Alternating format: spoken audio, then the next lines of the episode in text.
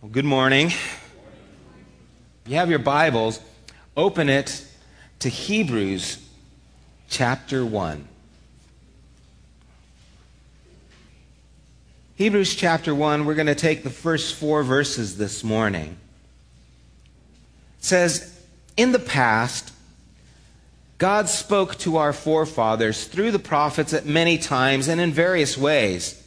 But in these last days, he has spoken to us by his Son, whom he appointed heir of all things, and through whom he made the universe. The Son is the radiance of God's glory and the exact representation of his being, sustaining all things by his powerful word. After he had provided purification for sins, he sat down at the right hand of majesty in heaven. So he became as much superior to the angels as the name he has inherited is superior to theirs. If you need a Bible, raise your hand. I'm sorry, I didn't ask you. If you still need a Bible, because we're going to go through a number of verses here this morning. As the author of Hebrews starts out, he starts off by making a declaration, a declaration about Jesus who he is. And it says that in times past, God has spoken to us in various means. And we know, because we have the scriptures, some of those instances how God has spoken to his people, how he has given them manifestations. Moses came in and saw a burning bush, and the burning bush spoke to him. God encountered Moses in that way. Jacob had a dream. He slept and he saw the heavens open and this ladder where the angels were ascending and descending to heaven. Through the scriptures, as he gave inspiration to Moses and others, and the law was given to the nation of Israel, we see that God used those scriptures to speak to the people. And so he, he used a variety of things. In Romans chapter 1, we are told that creation itself declares the glory of God that the invisible things of God are clearly seen by the things that He has created. And so we know even from the Psalms, Psalm 19, that that's the case, that God has declared Himself through those things. But you know, there is a limit to that kind of communication.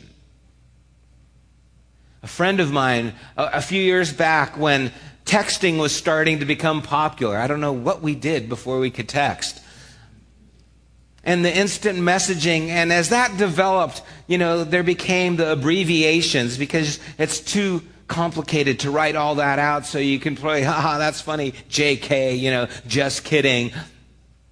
Or ROFL, roll on floor laughing, you know, all these kinds of things. And so I remember messaging this friend of mine, and actually it was with my daughter. We were kind of teasing her and at the end of it, I just put LOL, you know, laugh out loud. Well, she was messaging a friend of hers. And as she was communicating to her friend, her friend had just gone through a very devastating situation, something that was tragic and very hard time to go through. She was going through a difficult period of her life, and my friend was trying to reach out and just tell her that she's praying for her, she's concerned about her, and she wants her to know that she's just going to be thinking of her. And she thought LOL meant lots of love. And so she ended her message with, I'm thinking about you and praying for you, LOL. And then she found out LOL means laugh out loud. And she was like, oh no, I just told my friend, you know, I'm laughing out loud at her situation when I meant lots of love. And there was this miscommunication, you know, just like, oh, what have I done? You know, you can't read a person's expressions you know, in a text message. You might be able to put a smiley face, you know, or you might be able to put a, you know, a mad face or a frown. But you can't get the full intent of what's going on in a conversation through a text message or an instant message. You have to communicate. And God was able to communicate to such an extent at times past. But now, in these last days, and that would encompass what we're experiencing now, in these last days, He's spoken to us through His Son. And he gives us a declaration of who his son is. he tells us, and it's beautiful words, he says that he is the radiance of God's glory. That means he is radiating God's glory. He's not a reflection of God's glory, but from him, God's glory is being emitted. He goes on and he says he is the exact representation of his being. I had read another commentary that said that he is the character stamp of God. God stamped into human flesh. You guys have probably seen it in movies or something where someone melts wax on a letter to seal it, and then they put their signet ring and they stamp that ring into the wax so that they can know that this letter actually came from this person. Well, Jesus was the stamp of God in human flesh.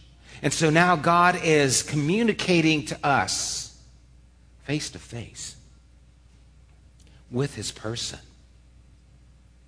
And who Jesus is is so important because now we have a communication to God that we didn't have before. It's understanding God in a whole new realm. Now there is a way to actually hear his voice, to see him in action, to know what God thinks, to see how he responds to situations. In John 1, it says, In the beginning was the Word, the Word was with God, and the Word was God. It tells us in verse 14 that the Word became flesh and made his dwelling among us. We have seen his glory, the glory of the one and only who came from the Father, full of grace and truth. We have seen, John tells us in his epistle, the Word of life, who we have handled we were able to handle him. We were able to touch him. We experienced God in the flesh.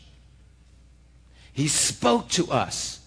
He loved us. He sang with us. He communicated to us. And we were able to see him clearly. Colossians tells us that he is the image of the invisible God in chapter 1, verse 15 chapter 2, verse 9, it comes to a culmination. He says, In Christ is the fullness of God in bodily form. And so we have God with us, now communicating to us. Oh my gosh. Have you ever wanted to know what does God think about this situation? How does God feel? And understand that we could read about Jesus and get a glimpse of that. Do you remember when Philip spoke to Jesus and he asked Jesus to show us the Father? And Jesus said to him, Don't you know me, Philip, even after I have been among you such a long time? Anyone who has seen me has seen the Father. How do you say, Show us the Father? Don't you believe that I am in the Father and that the Father is in me? Listen to this. The words I say to you are not just my own. Rather, it is the Father living in me who is doing his work. The Father is doing his work through me. Now turn to Matthew chapter 6. Because what I want to do is look at a number of areas where God speaks into our lives. And the first area that I thought of is one that I, I think relevant for us. It's in the area of worry. Any of you worry? Just five of you? Except some of you twice. Some of you, I worry. God, hear me today. You know, we live in a time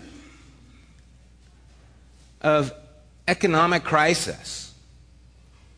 I know many of you have lost your jobs. I've talked to you, I've prayed with you.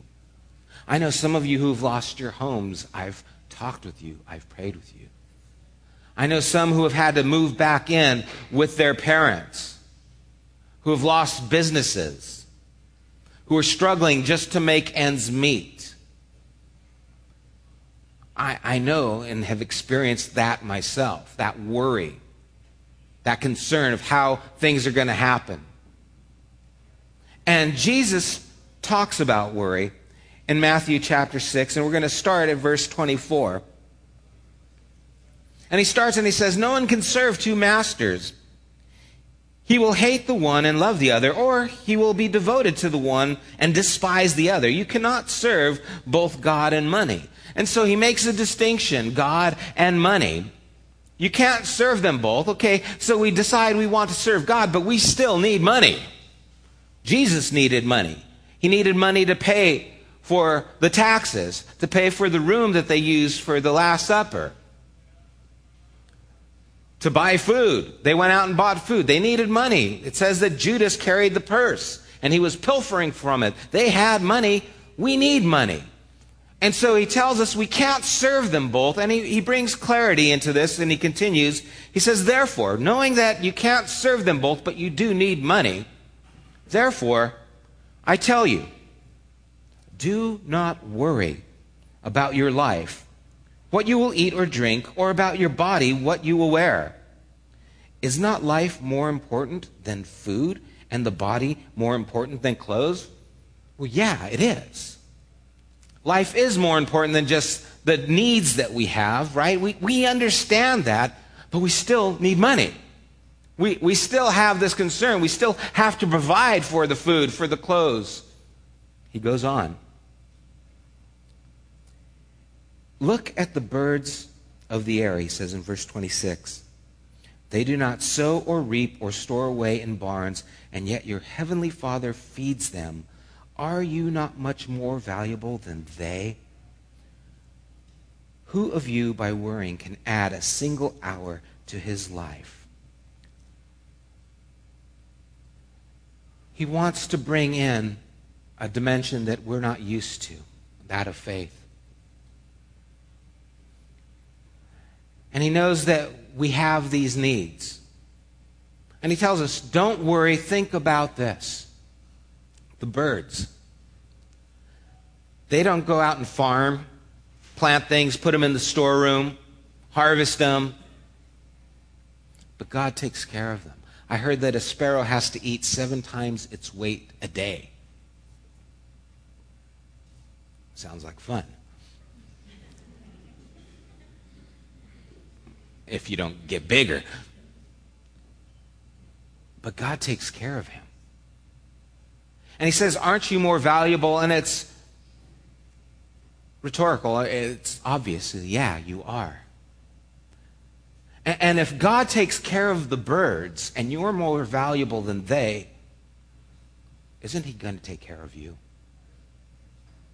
And worrying, is that going to add length to your life? Is that going to help you in any way? Is that going to change your circumstances? No. But believing and trusting in the one who cares for the birds and that he will care for you, that will help. Now, I know if you're like me, you think, but you don't understand our circumstances, Lord. You, you don't understand. I don't think we understand even in our circumstances right now, we are living, the majority of us, and I would venture to say just about everyone in this room, is living better than the majority of the people in this world. And at the time of Christ, poverty was rampant, slavery was the norm, and oppression was common. So it's not like he's talking from a place of affluence. It's not like he's talking from, yeah, living in his palace. In fact, Jesus didn't have a home. Remember, he said the birds have nests, foxes have holes, but the Son of Man has nowhere to lay his head. He was homeless. But God provided for him, and he trusted in his heavenly Father like he's asking us to. And he's asking us to understand something that God takes care of his creation, and you are more important. And now go back to our point here. This is not just a man telling us not to worry. This is God telling us that I will care for you. I care for you more than the birds. And I take care of them. I am going to take care of you. Now, we would like to dictate how that care looks like. Wouldn't we? I, I would love to tell the Lord what kind of car I should drive, what kind of clothes I can wear, what kind of house I should live in. You know, as I do some dog training, I go to some affluent homes and I see these homes and I'm like, Lord, yes, you know, this would be nice, you know, please. But I can't serve God and serve money. And if I live for this material, I will not be living for the spiritual. And if my eyes are on the things of this world, they will not be in the things of heaven, Colossians 3 tells us. And so I need to set my affections on the things above. And I have to have faith in God who cares for the birds and will also care for me. And unless I trust in Him and unless I'm connected to Him, I will not experience a life of faith. You see, nothing about faith is secure. That's why it's called faith. The idea that, you know, you just live a faith filled life. What does faith mean? It's trusting what we don't know. It's the unknown. It's stepping into those areas that we don't know. It's the evidence of things hoped for the substance of what we don't see. And so faith is a scary thing, but it is real. And he says, there is evidence of it all around you. Look at the birds. I take care of them. You think I can't take care of you. And unless we are connected to this faith and trust and this relationship with God, we won't experience his blessing, His provision. But if we are, we will experience the miraculous. You ever wonder, how did Jesus do these things? His disciples who followed him, how did they lay hands on people, have them healed, see God appear to them in visions, do miraculous things? They believed. They trusted. They have a life of faith. And if we would have the same thing, we wouldn't worry. Why? Because we are now experiencing God. My children, when they were small, they used to love and climb up on the bunk bed and jump off into my arms. Why? Because they knew I was going to catch them. Dad's here. Sometimes they wouldn't even ask. I'd just turn around and boom, there they are in the air, you know. Whoa, you know, just like.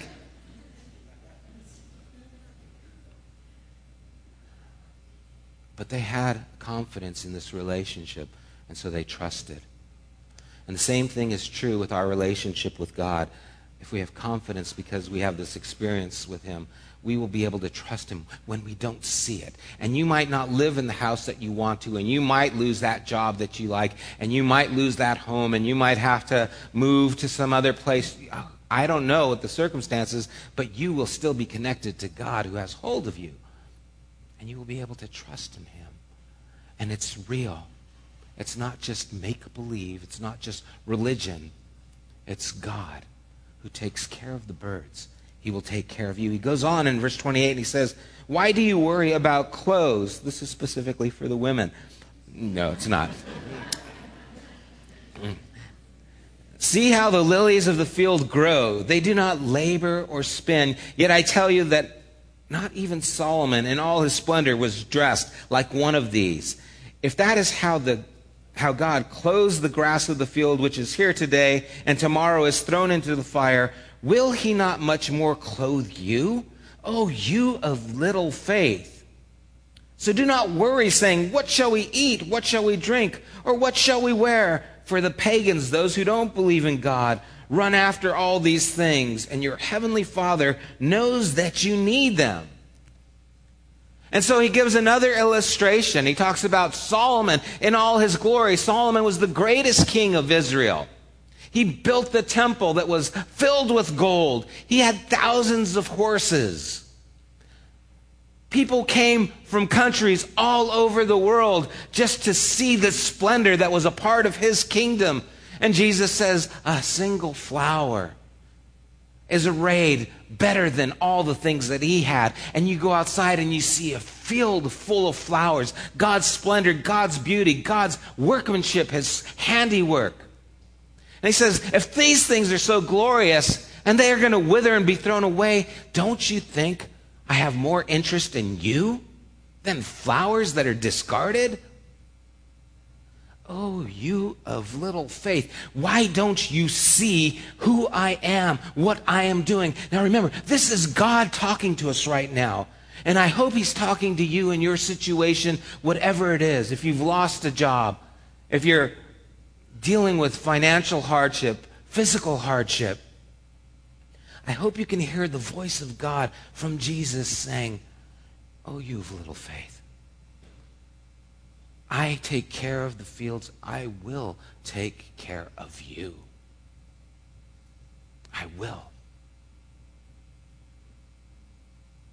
And so, how do we connect to this faith? How do we get to this understanding? He tells us in the next verse, verse 33 But seek first the kingdom and his righteousness, and all these things will be given to you, the things that you need. Therefore, do not worry about tomorrow, for tomorrow worries about itself. Each day has enough trouble on its own. Amen for that.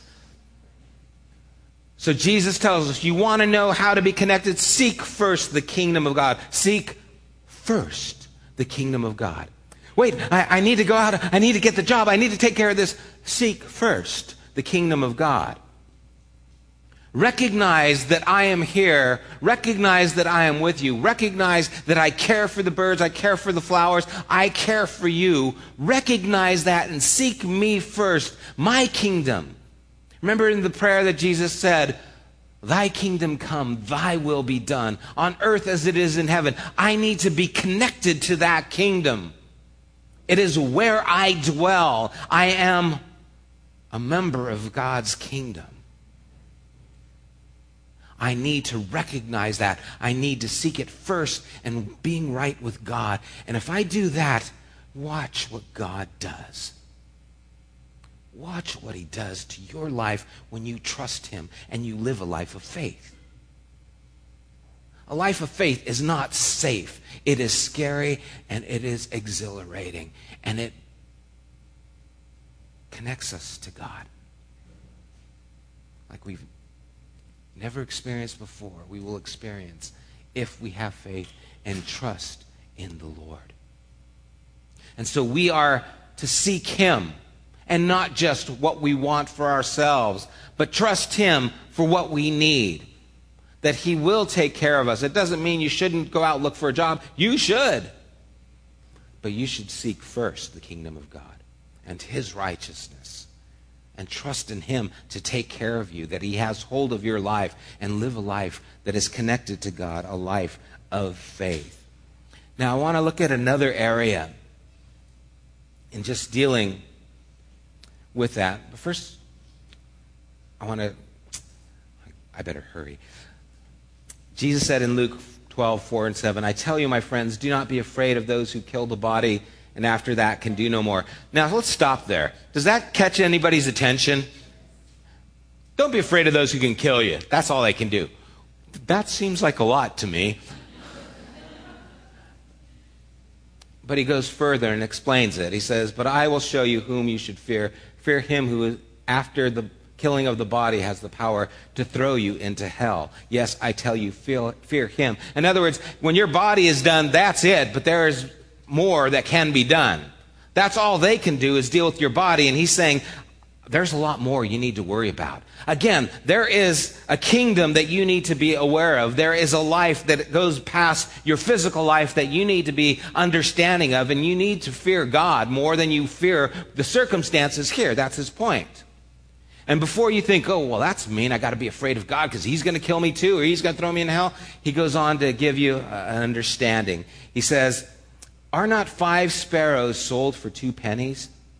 Yet not one of them is forgotten by God. Indeed, the very hairs of your head are all numbered. Don't be afraid. You are worth more than many sparrows.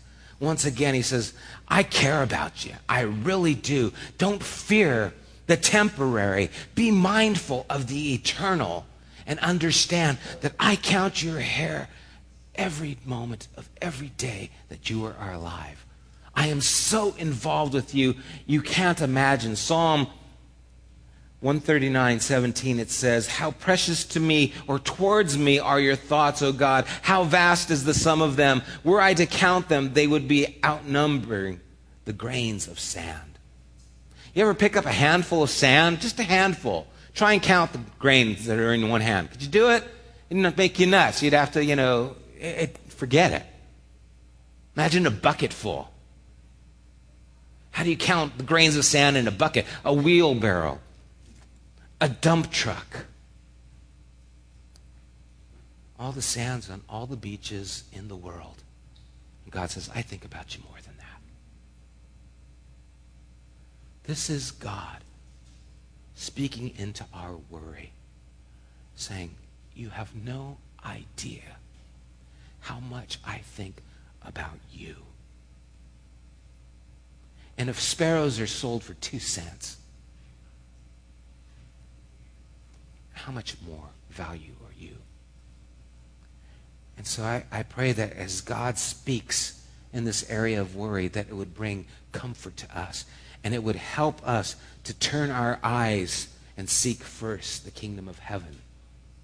That we wouldn't be worried about just the body and the temporary, but we would have understanding of the eternal and about God. Now let's look at the, another area. Let's look at the area of our, our, our sin. Is anyone warm in here? Keith, can you turn on the air? It would be greatly appreciated. Turn to John chapter 8.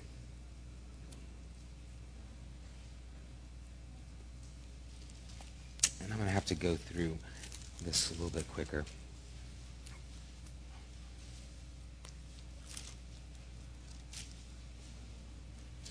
This is one of my favorite stories in the Gospels. John chapter 8, starting at verse 2, it says, At dawn, he, Jesus, appeared in the temple courts, where all the people gathered around him, and he sat down to teach them. The teachers of the law and the Pharisees brought in a woman caught in adultery. They made her stand before the group and said, Pick up on this. They made her stand before the group. In other words, she was probably trying not to, and they were forcing her to stand in the group. They made her stand before the group and said to Jesus, Teacher, this woman was caught in the act of adultery. In the law of Moses, the law of Moses commanded us stone such a woman. Now what do you say? They were using this question as a trap in order to have a basis for accusing him. But Jesus bent down and started to write on the ground with his finger. When they kept on questioning him, he straightened up and said to them, If any one of you is without sin, let him be the first to throw a stone at her. Again, he stooped down and wrote on the ground. At this, those who heard began to go away one at a time, the older ones first, until Jesus was left. With the woman still standing there, Jesus straightened up and asked her, Woman, where are they? Has no one condemned you? No one, sir, she said. Then neither do I condemn you, Jesus declared. Go now and leave your life of sin. There are so many aspects to this, this story that are just powerful. You know, what are the odds that Jesus is going to be in the temple and nearby there's just going to happen to be a woman committing adultery that's going to be caught and been able to be brought before Jesus. Well, it says they did this in order to trap them. And we see a few things puzzling. One of them is that coincidence. The other is where's the guy? As far as I know, it still takes two to commit adultery, not just one. And I smell a setup. I, I smell a setup from those who are now presenting this woman before Jesus. And now think about this. Think about this woman who is being set up and who is setting her up. It is the religious leaders, those who are supposed to help you get to God, are the ones who are setting you up so that they can make an accusation about Jesus. Imagine having that knowledge as well, to know that maybe even the one that she was committing adultery with was part of this group. And to find out you've been set up and now you're brought before this holy man, naked, and you're forced to stand there in public with your sin declared before everybody. Imagine the most shameful thing that you have ever done. And the regret and the remorse and the shame that you feel of that. And it wouldn't compare to what's happening to this woman right here, who's being publicly humiliated by the religious leaders, brought before Jesus. And you can imagine when they say to her, to Jesus, you know, the law of Moses says that we are to stone her to death. As she's there in her shame, standing there thinking, I am going to die in this shame. My life is going to end in the worst possible way. Imagine the horror that would fill her soul, the humility and as they are pushing and holding her into this crowd, and they're pressing on Jesus, what do we do? We're supposed to kill her. What do you say? What do you say? And he's silent, says nothing, which is good advice to take sometime. And finally, after stopping to write on the ground, and I know we all want to know what he wrote, but he says, Let he who is without sin cast the first stone and then continues to write on the ground. And one by one, they leave. Until finally, she is standing there alone with Jesus. And he stands up and he says, Is anyone going to condemn you? Where are they? Is anyone here? And she says, No. And Jesus says, Neither do I condemn you. Now remember, this is God, stamped in human flesh. A woman who is caught in adultery is standing before him. And he says, I don't condemn you. Go and leave this life of sin. In words, I'm going to give you a second chance. Does anyone here need a second chance? Does anyone here feel like the weight of sin on their life is stopping them? I can't go to God. You don't know what I've done. You don't know the things I think. You don't know the behavior that's a part of my life. You don't know the problems, the things that are habits, the addictions I have. Well, I know that the safest place for you is at the feet of Jesus.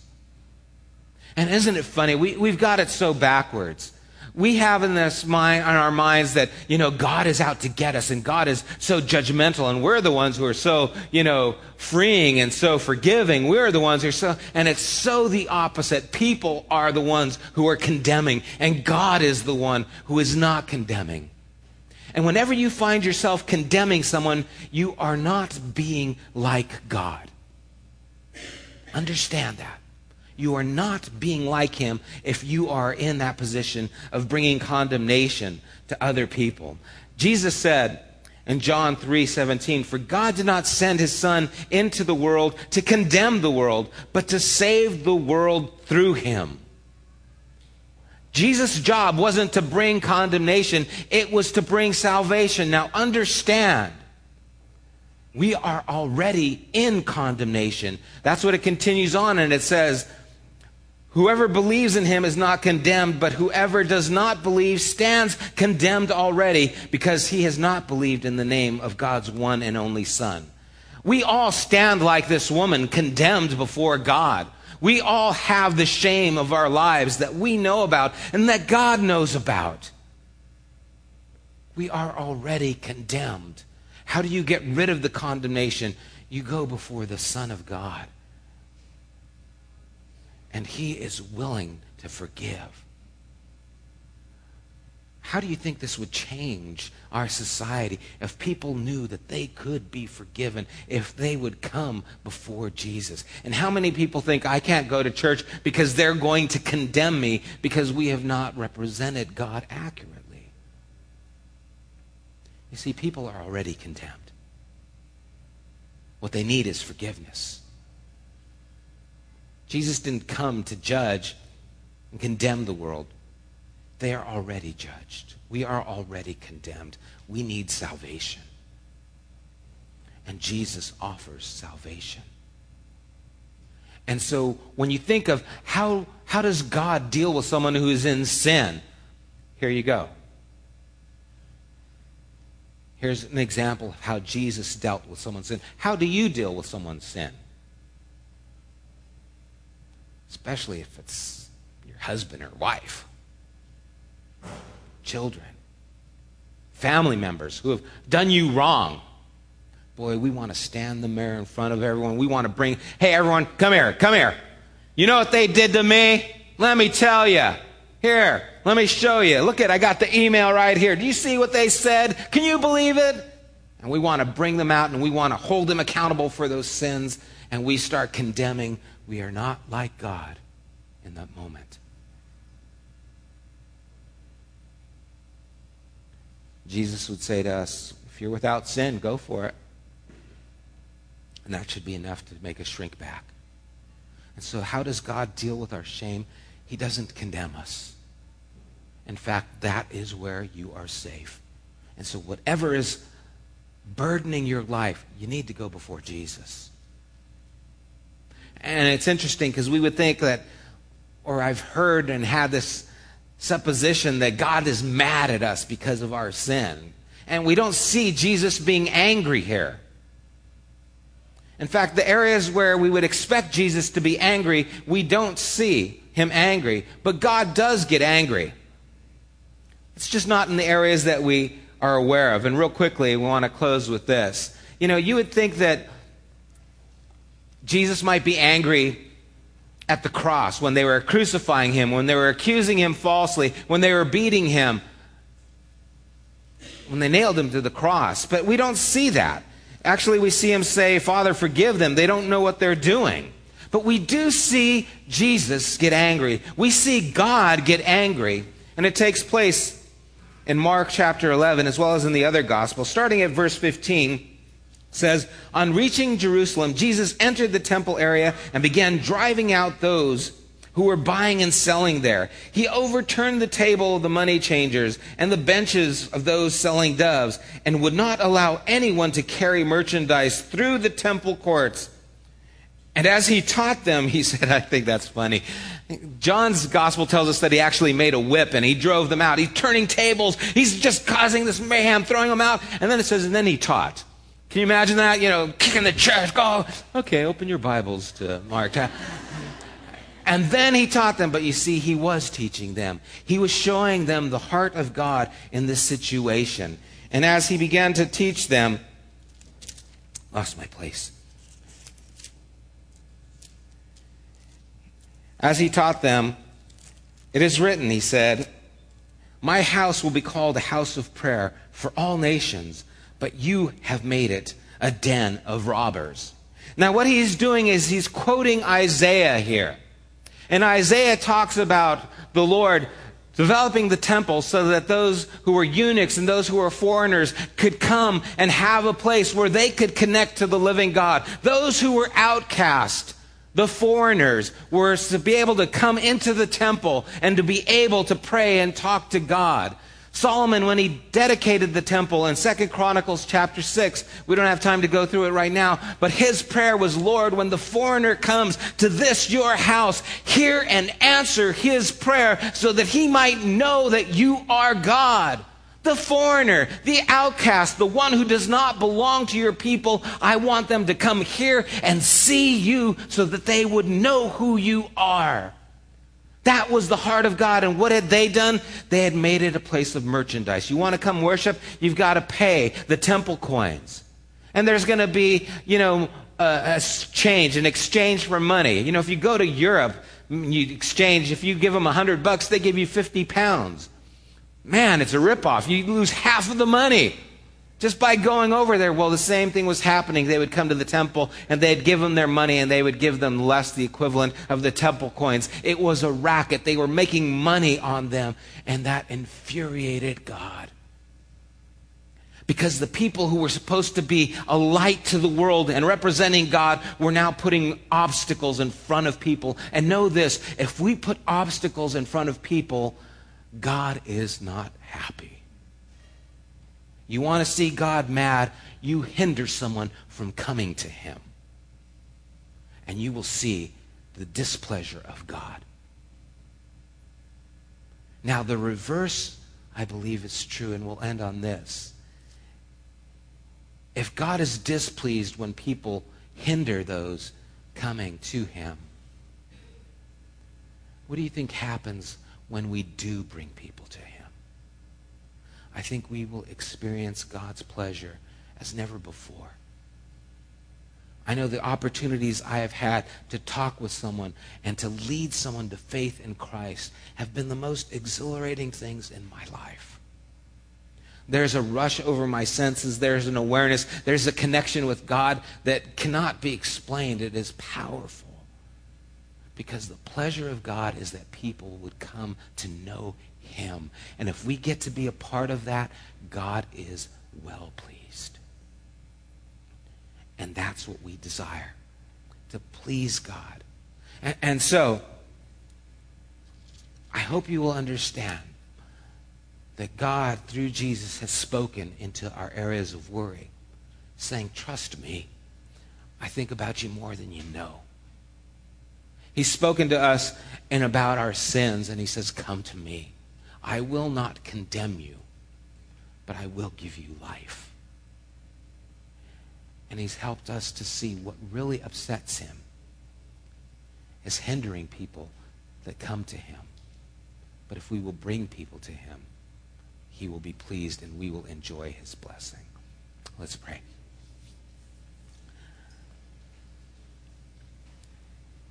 Lord, how do I explain who you are and share a, even a, a fraction of how you have spoken and how you have dealt with humanity, that, that we are able to hear your words, that you have given us an accurate and clear representation of who you are. And we just looked at a couple of areas, Lord, and there's so much more that we can enjoy and understand about who you are. Father, may we devour the things that you've said. And Jesus, may we take your words and hear them and understand that it is our Father in heaven speaking. May they set us free from worry. May they set us free from the, the condemnation of our sin. And may they guard our hearts against pride and any kind of religiosity that would exalt ourselves over others. Father, have your way with us.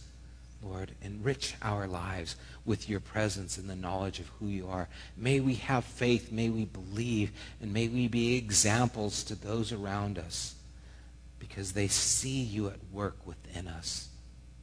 Might you do the miraculous through us, Lord. I, I pray, even as Solomon did, answer our prayers so that people would know that you are our God. Heal, Lord, that little baby in the hospital. Touch those who are dealing with infirmities, Lord. Give restoration to their health. Lord, provide how you see best for the needs that we have. And may we recognize and be grateful.